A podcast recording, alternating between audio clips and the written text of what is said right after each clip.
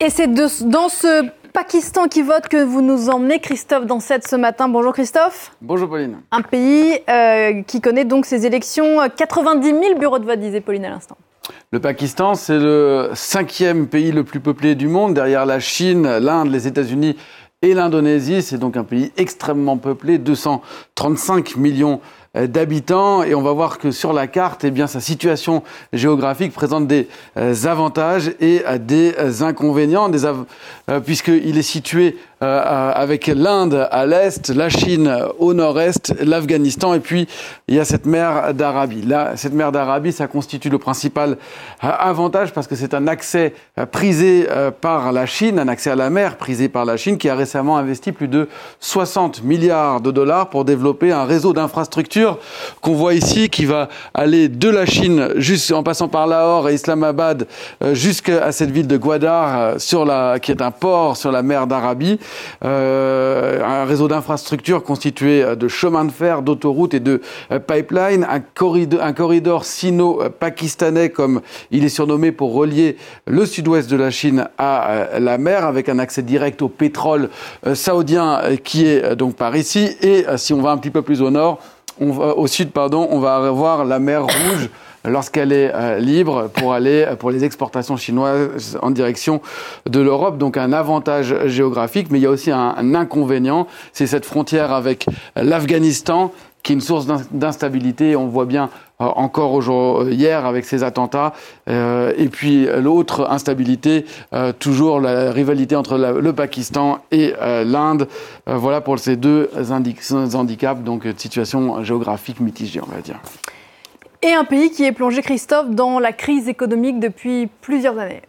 Cette crise économique a été accentuée euh, récemment en raison de la catastrophe climatique de 2022, des inondations euh, dévastatrices qui ont fait plus euh, de 1700 morts et détruit 2 millions d'hectares de terres agricoles. 2 millions d'hectares, c'est énorme, c'est la taille d'un pays comme la Slovénie. Or, l'agriculture et particulièrement la culture euh, du coton sont essentielles pour le pays. Le coton alimente l'industrie du textile qui est la principale source d'exportation. 70% des exportations euh, euh, du Pakistan depuis 2022. Le pays a donc beaucoup de mal à s'en remettre. Et la pauvreté, Christophe, ne cesse de s'accentuer avec un chômage, un taux de chômage qui a doublé en 4 ans, passant de 4 à 8% Plus d'un tiers des habitants vit aujourd'hui en dessous du seuil de pauvreté. Le Pakistan est également l'un des pays avec l'indice de développement humain le plus faible au monde. Cet indice de l'ONU qui intègre niveau d'éducation, espérance de vie et euh, revenus des habitants des habitants qui ont de plus en plus de mal à joindre les euh, deux bouts face à la flambée des prix, notamment de l'énergie et euh, du carburant. L'inflation a encore frôlé les 30% au mois de janvier. Regardez ce sujet d'Anna Pereira. Ce Pakistanais est chauffeur de pousse-pousse depuis 20 ans. Mais il n'a jamais eu autant de mal à boucler ses fins de mois. Lorsque je rentre chez moi, ma famille me demande de l'argent et je n'en ai pas à lui donner. Je me dispute avec eux parce que je dois acheter de l'essence et des provisions. C'est très difficile de survivre. En cause, une inflation qui atteint des proportions jugées intenables pour la population. Au Pakistan, l'augmentation des prix avoisine les 30%, après un pic de 38% atteint en mai dernier. La roupie est en chute libre depuis presque trois ans. Ce petit commerce du centre-ville de Lahore est réputé pour ses nanes à la viande et au fromage. Le coût des denrées alimentaires augmente indéniablement au Pakistan. J'ai fait des études et je gagne bien ma vie, mais aujourd'hui, je n'ai pas les moyens d'aller au restaurant. Des difficultés pour les acheteurs comme pour les propriétaires de commerce, qui font face à la hausse des prix de l'électricité, de l'eau et des produits. En raison de l'inflation, notre clientèle a changé. Elle est moins nombreuse qu'auparavant. Après l'augmentation du coût des ingrédients, nous avons dû augmenter le prix de nos nanes.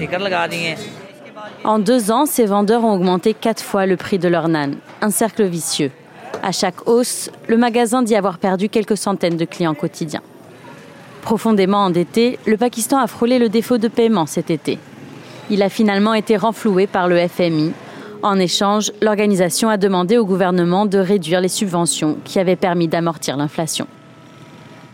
Alors Anna Pereira a évoqué dans son sujet à l'instant les prêts du FMI. L'institution de Washington est déjà venue en aide à, plus, 23 fois euh, au Pakistan depuis son indépendance, depuis l'indépendance du Pakistan en 1947. La dernière fois, il y a donc tout juste quelques mois, ce qui a évité de justesse un défaut de paiement. Mais le problème, c'est que même avec ce coup de pouce, le pays est de nouveau en difficulté. La Chine, on l'a dit, a injecté beaucoup d'argent ces dernières années, euh, de l'argent que Islamabad va devoir rembourser et une prochaine échéance de remboursement, elle est prévue avant le mois de juin avec une somme de 24 milliards euh, de dollars à rembourser.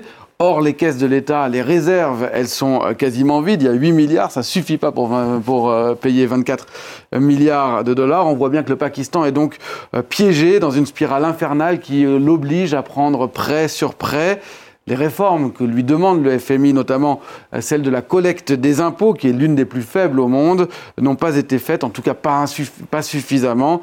ce sera là l'un des gros défis du prochain Premier ministre et de cette nouvelle législature. Merci beaucoup Christophe, c'était l'info écho.